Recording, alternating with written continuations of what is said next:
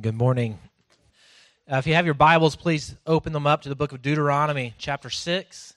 If you are using one of the Bibles that are on the benches, if you don't own one, you're feel free to take that one home with you. We'd love to give that to you as a gift. But if you're using one of those Bibles, we're going to be on page 151. I'm thankful that you are here this morning, this cold holiday. I think oftentimes uh, the flesh in us looks at the weather, looks at the day on the calendar, and says, Oh, I just don't want to go to church today. But I'm glad you're here because we truly believe that this one hour of the week is a large part of your discipleship process. That in this one hour a week where the saints of God gather together to sing God's word to Him, to, to pray, to read His word aloud, to expound it in a sermon. This one hour a week is a huge aspect of our growth as a follower of Jesus Christ. So I'm, I'm glad you made the decision to, to end your year in the worship of our one and true God. I also hope that your week was a good one. Um, I know we finished up our holiday travels this week. We spent a lot of time with family during the week, and we took our last trip uh, on on Tuesday and Wednesday, where we all, six of us loaded up in our van and we hit the road, and we drove the three and a half hours to Northeast Texas to visit my kids' great grandmother and to stay in a cabin that their great great grandfather built for them. So it was fun just to make memories for them and in a house where there are so many other other family memories. And even with all the good food, good family, good memories, you know what my favorite part was? This is rarely true. but My favorite part was the drive. This is why. I had three and a half hours, so seven hours round trip, seven hours of uninterrupted conversation with my wife. You know how rare that is with four kids in the house? It's, it's, it's amazing. But we had, we had seven hours to talk on the way there and back. And it's perfect timing because at the end of every year, my wife and I, we, we love resolutions. We love looking behind us. We look, love looking forward into the future. And so we always have this regular conversation we have year in and year out. Uh, we do different things. Like uh, the first thing we do is we, we make a top 10 list, a top 10 list of things that happened in 2017. So we were able to talk about our son being born or about our other son starting pre-K or you know, just, just different things that we got to do together as a family, whether that be family vacations or concerts. And we, we make our top 10 list and we're thankful for everything on there. And then we begin to ask more critical questions of like, well, what, what did we try this year that worked? And what did we try this year that didn't work? And how do we need to change this next year in order to, to have a stronger, a more committed family to Christ. And so we ask those good questions. So, so needless to say, we, we love the idea of, of New Year's resolutions. And I think this isn't just because I like them, but I think to some extent they're biblical. Uh, and let, let me build my case for this. I think they're biblical because I think resolve is a part of repentance. Repentance is one of those things that we must do in order to be a follower of Christ. But repentance is this idea that we are sinning and we turn from our sin and we turn to Christ and we try to follow his way. So I think in every act of repentance, there's a certain amount of resolve that has to play, take place that says, I don't want this anymore. I don't want to follow the world, the flesh, the sin anymore. I want to follow after Christ. And I think also many times throughout the Bible, we have these critical moments in Scripture where a leader in the Bible looks where the people of God have come from and they look to where they are going. And that's our passage today in the book of Deuteronomy, chapter 6. Um, we're reading verses 4 through 9. But in this passage, in fact, this whole book of Deuteronomy is Moses giving his last will and testament. It's Moses uh, his, his last words to the nation of Israel. They've been freed from slavery in Egypt. They've wandered in the wilderness under the discipline of God, and they're about to enter the promised land. And so Moses in Deuteronomy is reminding the people of God of where they have come from. And he's challenging them, he's calling them to be resolved to love God into the future. So let's look at our passage today, and I think we can pull out some different resolutions that Moses has given to his people, the Israelites, that are still very true for us today. Deuteronomy chapter 6, beginning in verse 4, going through 9. Hear, O Israel, the Lord, the Lord our God, the Lord is one. You shall love the Lord your God with all your heart, with all your soul, and with all your might. And these words that I command you today shall be on your heart. You shall teach them diligently to your children, and you shall talk with them when you sit in your house, when you walk by the way, when you lie down, when you rise. You shall bind them as a sign on your hand. They shall be as frontlets between your eyes, and you shall write them on the doorposts of your house and on your gates. Grace Bible Church, this is the word of the Lord. Thanks be to God. Let's pray. Heavenly Father, we, we do thank you for what you have done in the past. Your wondrous works, your salvation, both to Israel and in our life through Christ, makes us look at you in awe. Father, may we not take lightly your work in the world but may we give it the weight and the heaviness and the glory, Lord, that it deserves. May we, as a response to you, love you and follow you, O Lord. Father, we pray for other churches in our community who are also at this moment opening your word. May you give them unction and utterance to proclaim your word in truth, that your people might hear and grow and believe and trust in you. Father, we pray for our government officials. Lord, we, we don't ever, no matter who's in office, Republican or Democrat or, or other, we, we never we never expect them, Lord, to, to be a believer. But we know and believe that your grace can still have an effect on those people in office. So, Father, give us common grace to our leaders that they might fear you, that they might know you, but Lord also that even if they don't, they will they will rule rightly and with justice. Father, we pray for the church who are in parts of the world where where they do not have the freedom to worship as we do. But Lord, that they worship in secret with hushed voices, Lord, due to the persecution that they face. Give them the boldness and the faith, Lord, to live out their walk in those circumstances. We pray this all in Jesus' name. Amen. As we look at our passage in Deuteronomy, I think we can see three different resolutions for people who love God. So if you love God, and I hope you do, Moses lists out in these few verses three different things that we need to be resolved to do. We need to be resolved to obey God's word. We need to be resolved to treasure God's word. And we need to be resolved to share God's word. So let's go ahead and look at each of these three different resolutions. So if you truly love God, if you if you long for him, you love him, you appreciate him, your love is expressed through the obedience you have to his word. We see this in verses 4 and 5, where he says, Hear, O Israel, the Lord our God, the Lord is one.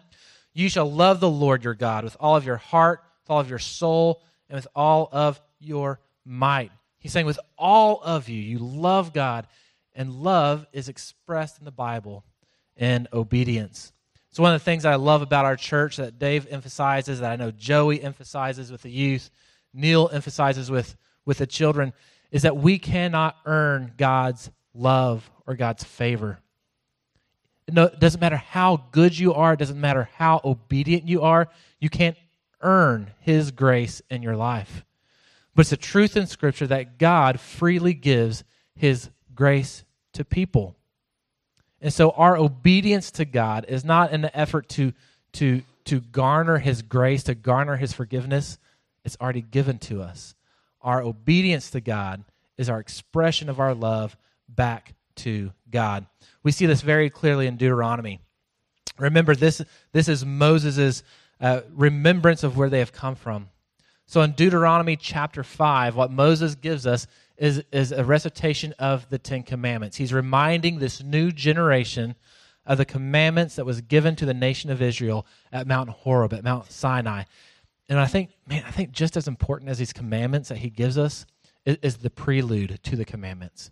He reminds us in the first few verses of chapter 5 that our God is a God who has revealed himself in smoke and fire to the Israelites. And then he goes on, before he gives us the Ten Commandments, he says this in verse uh, 6 of chapter 5 I am the Lord your God who brought you out of the land of Egypt to the house of slave out of the house of slavery. So what he is doing here is he is about to give the Ten Commandments, but before he gives the Ten Commandments, he reminds the people of Israel what he has done for them. He said, You were enslaved in Egypt, and I sent plagues upon the Egyptians, upon your oppressors, and I freed you. You were wandering in the desert for 40 years uh, due to the discipline you needed, and I provided for you. You didn't have to grow crops. I gave you food. Your shoes didn't wear out. I provided and I protected you. And God is saying, You are my people. I have chosen you. I have blessed you. And it's only at that point does the Lord give us his Ten Commandments to the house of Israel. You ever thought about that? That, that the Ten Commandments were not based on how we earn God's love, how we earn God's approval. God is saying, I've already given you my approval. I've already chosen you. You are already mine. So the Ten Commandments are not the way that we earn his approval, but rather the Ten Commandments are a way that we express our love towards God.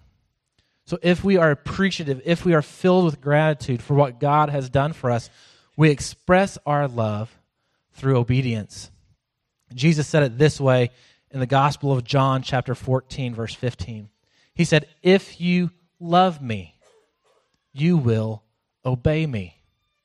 Obedience is, is an overflow of love that we have for someone. And didn't Christ do this as well? He showed us his love before he called for obedience. He came as a baby in a manger. He lived the perfect life. He, he healed the sick. He raised the dead. He showed us his love on the cross by dying for our sin. So our obedience is not a way that we gain his forgiveness, but it's a way that we express our love towards him. I think if we are followers of Jesus Christ, if we are God's people, we must allow God's word, we must allow Scripture to speak into our lives to show us where we are not walking in obedience. Because what we tend to do oftentimes is not walk in obedience, but walk in certain areas of agreement.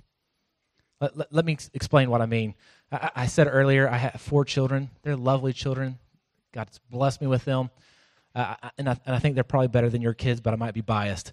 Um, but, but anyhow, whenever I tell them to do something, sometimes it's obedience and sometimes it's agreement.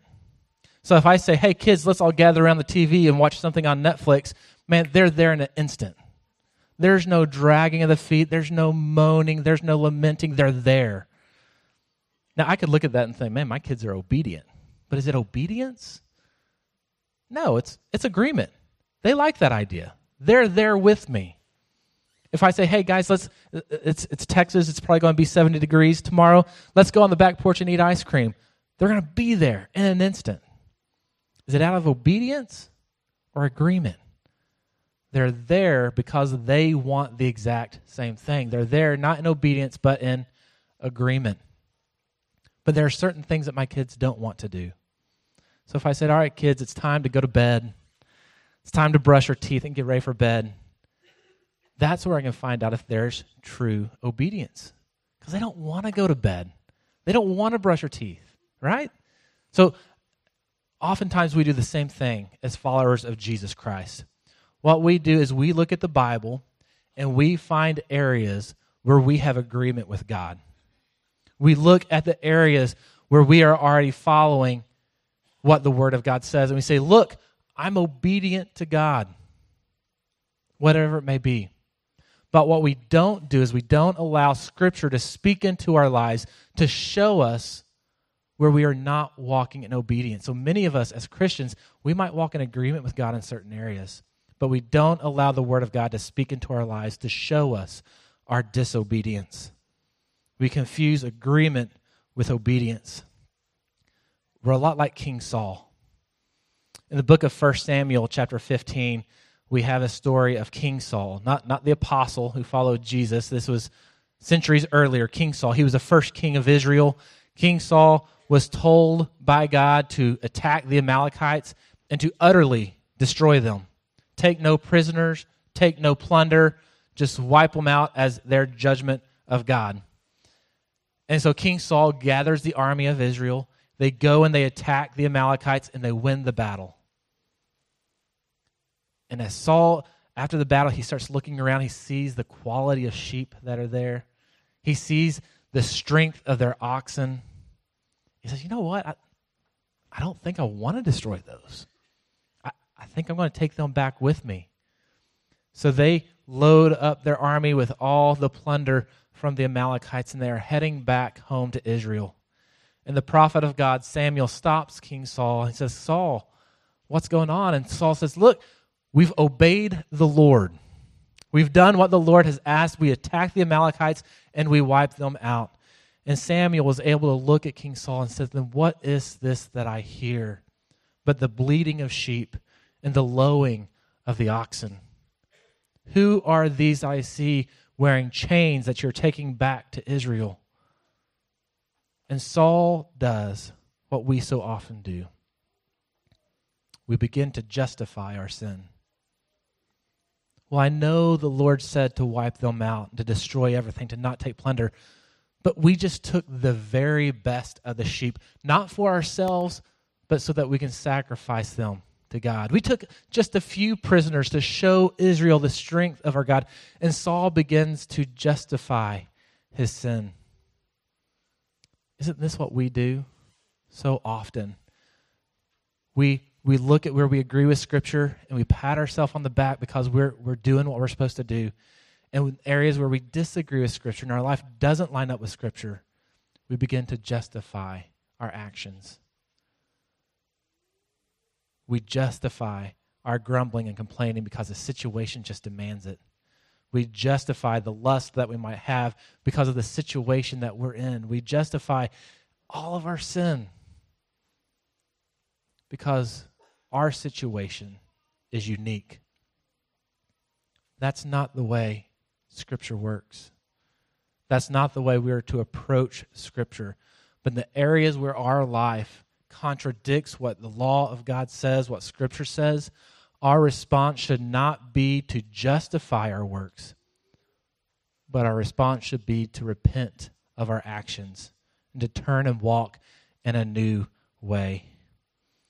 I want to encourage you today to do, to do that, that introspection where you look in your life and you say, All right, what areas of my life am I in agreement with God? What areas of my life am I walking in what Scripture says? and I like it. But then also take the time in your life to ask yourself in what areas in my life am I not following what Scripture says?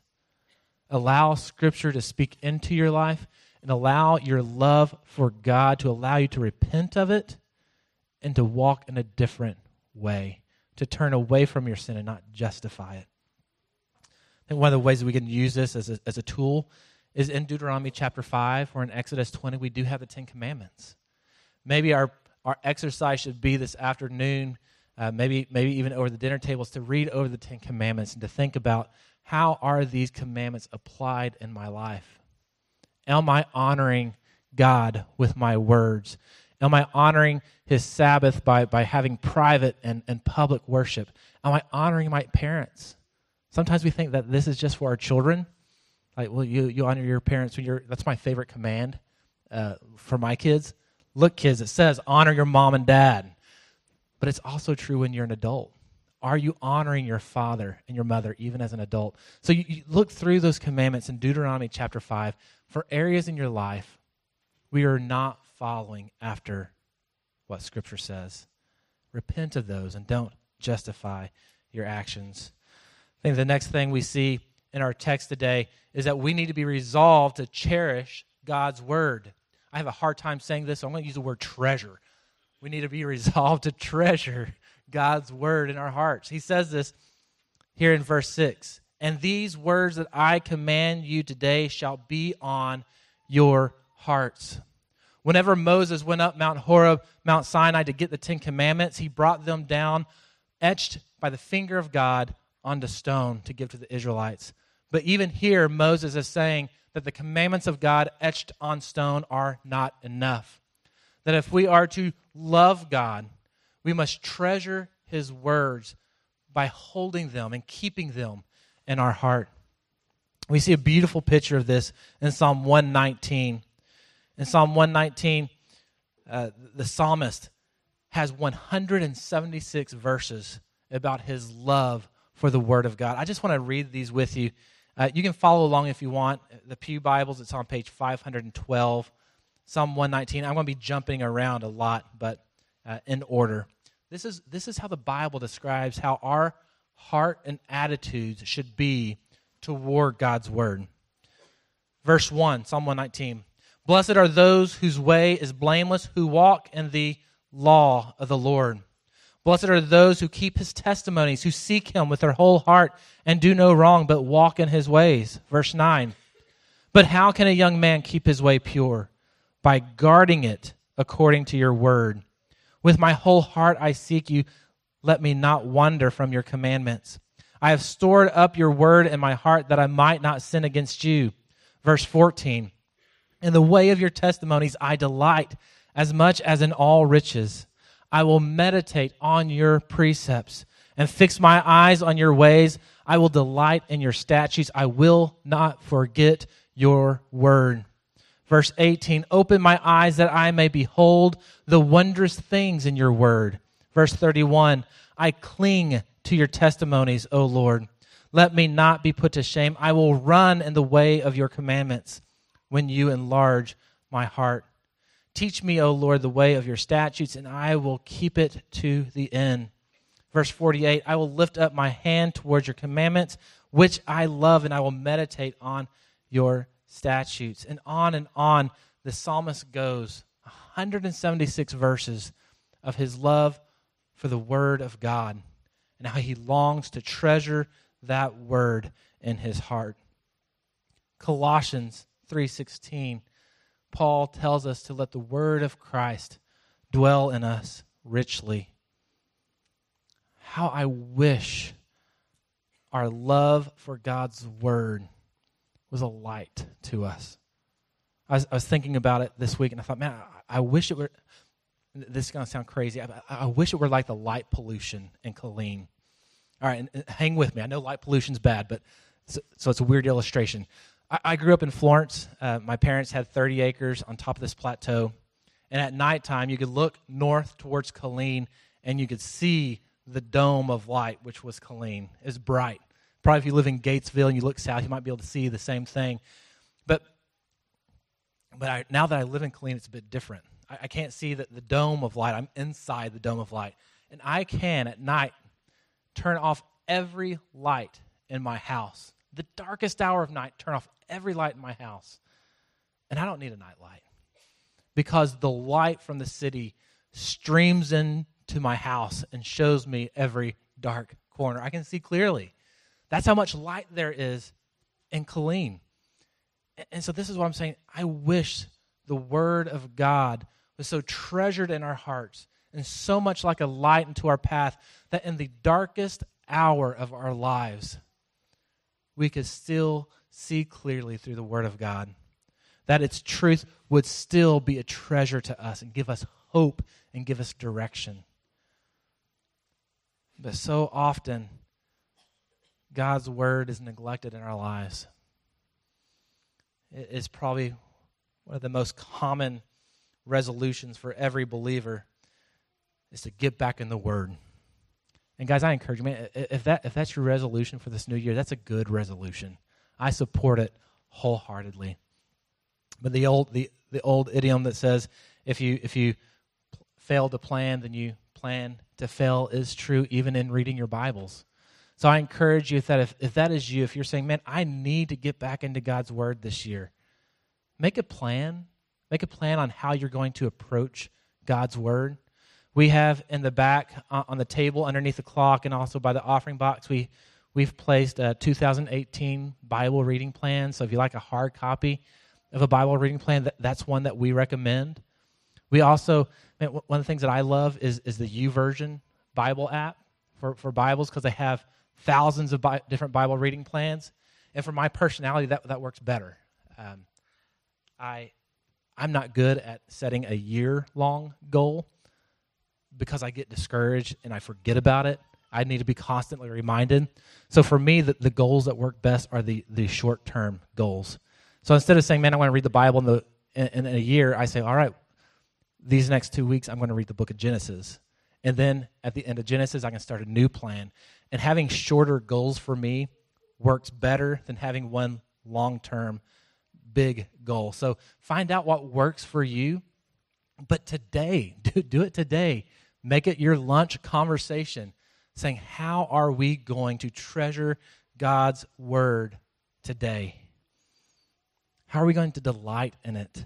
How are we? He, he used these words of, of cling, delight, long. He says we pant for God's word in 119, that we run to, that we meditate on. How, how are we going to do that this year? And I know for some of us that sounds so absolutely foreign. And if we were to be honest, we'd have to say, I, I don't delight in God's word. I don't treasure it. I don't meditate on it. And if that is you, I encourage you to begin with prayer. John Piper, in his book, uh, When I Don't Desire God, is the title of the book. In one of his chapters, he talks about how if, if that is where we are, we're at a point where we're not desiring God's word, then what we need to do is we need to begin by praying God's word. And he has a great little acronym. I love acronyms. He calls these acronyms the, the IOUs. Uh, IOUS is, is, is the acronym. And he, he has these different prayers that are in the Bible for us to pray. So if that's you, just, just write down some of these Bible references. Um, the first one for I, incline my heart to your testimonies, is found in Psalm 119, 36. Oh, is open my eyes to see the wonderful things in your word. Psalm 119, 18. You is unite my heart to fear your name in Psalm 86, 11. And S, satisfy me with your steadfast love. Psalm 90, 14. I think if we are not in the mode where our heart is desiring God's word, what we need is a change of heart. And a change of heart begins with praying to God for a new heart. So let's let's do that. Let's pray these IOUs to incline our hearts, to open our eyes, to unite our heart, to satisfy us with God's word. And I also encourage you uh, to memorize Scripture. This this is one of those areas where where I, I'm not the best at it. I, ha- I have to admit. Any, anytime I preach, most of the sermon is, sermon is directed at myself and my own failures. And, and this is one of those areas I'm not good at memorizing. And I was convicted about this just a few weeks ago. We, we were having uh, Sunday dinner with, with my parents. Um, dinner, if you were raised in the country, is lunch, and dinner is supper, and lunch is dinner. It's a confusing thing. Don't, don't worry about it. We were having the noon meal together and all of a sudden, my little two year old daughter, uh, she's three now, but at this time she was still two, just started quoting a memory verse. A little two year old daughter saying, Rejoice in the Lord always. And again, I say, Rejoice. And she said this She said, Let your moderation be known to all men. I thought, girl doesn't even know what moderation is. And then she said, Because the Lord is at hand. And she put her hand out there. And I thought, that's, that's awesome. Like, I didn't teach you this. Where did you get this? But, but twice a week, she goes to a chapel with her brother and sister, and they recite their school's memory verse. And, and even only doing that twice a week, it, it solidified it in her brain, and she, she hid those words in there. I know you're saying, well, man, she's two or three. Their brains, brains are like sponges, and, and, and ours are like rocks. Man, I get that. But let that not stop us from trying. I, I think a majority of the Christian life is just getting back on the horse, isn't it? that we sin in our lives and we fall off from obeying the commandments of God, you know what we do?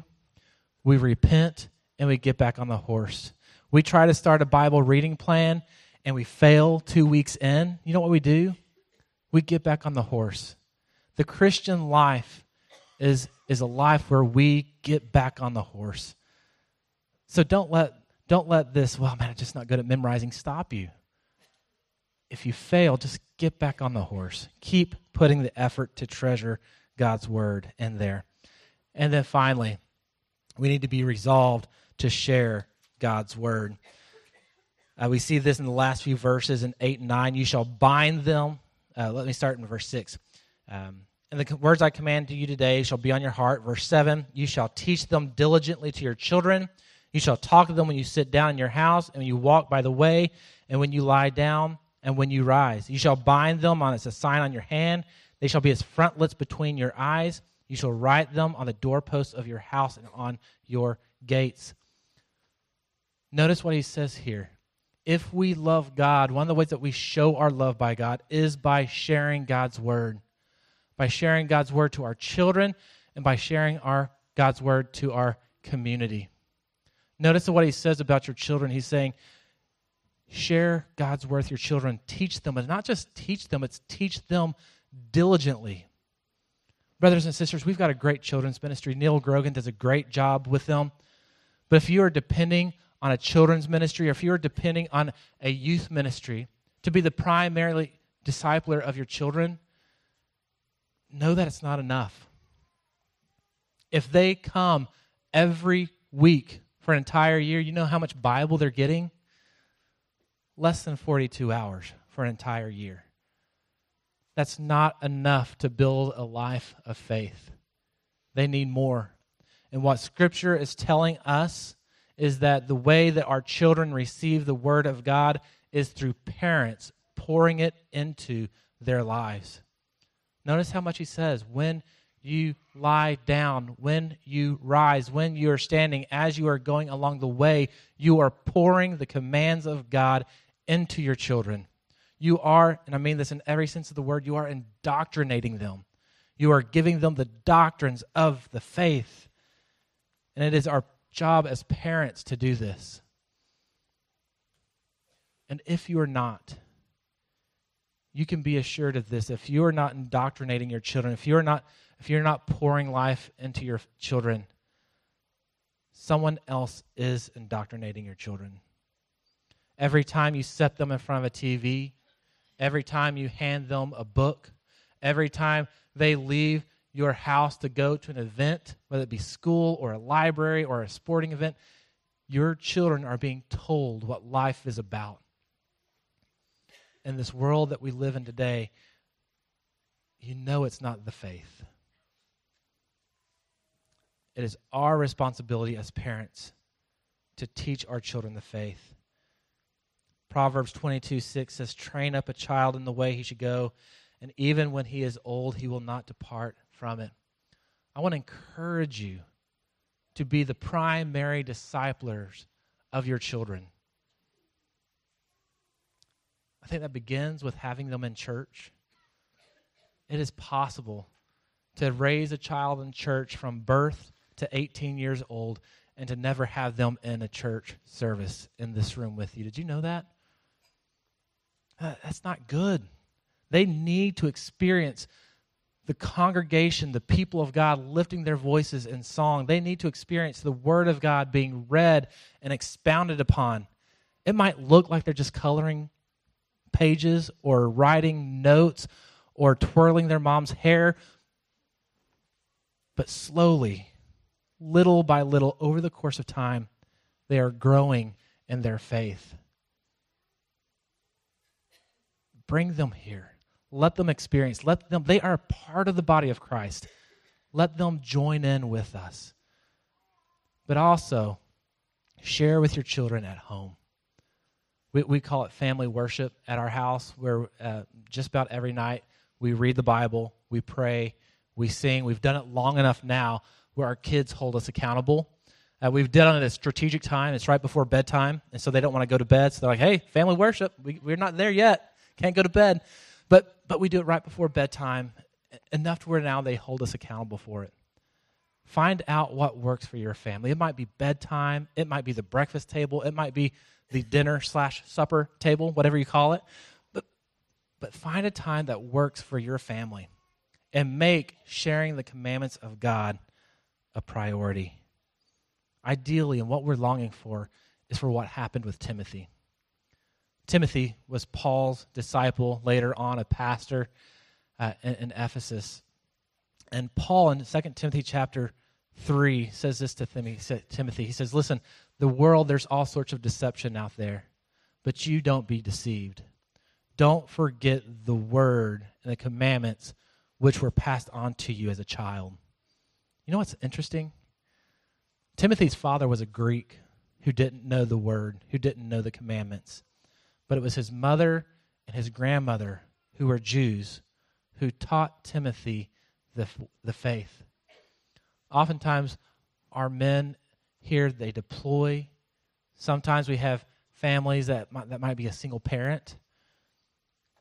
Look to the example of Timothy, who, though he did not have a father in the picture communicating the word, he had a mother and a grandmother who poured into him, so much so that it was his foundation in life. Let's give our children a strong foundation. And finally, I'm going to say this very quickly.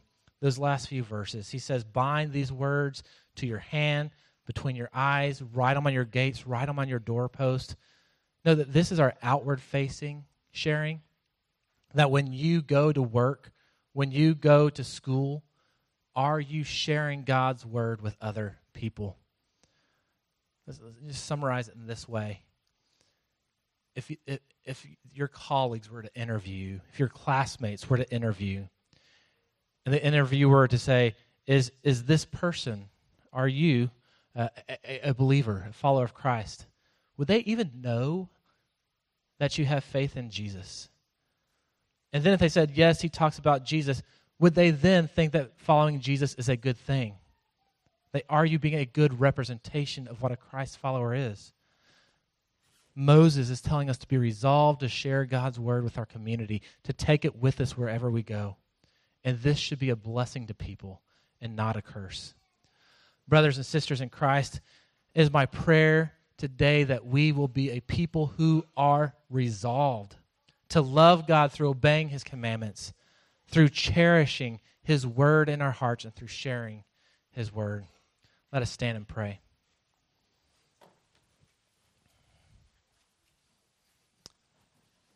Our Father, we, we, we do thank you for your word that does give us light for this life to know how to walk.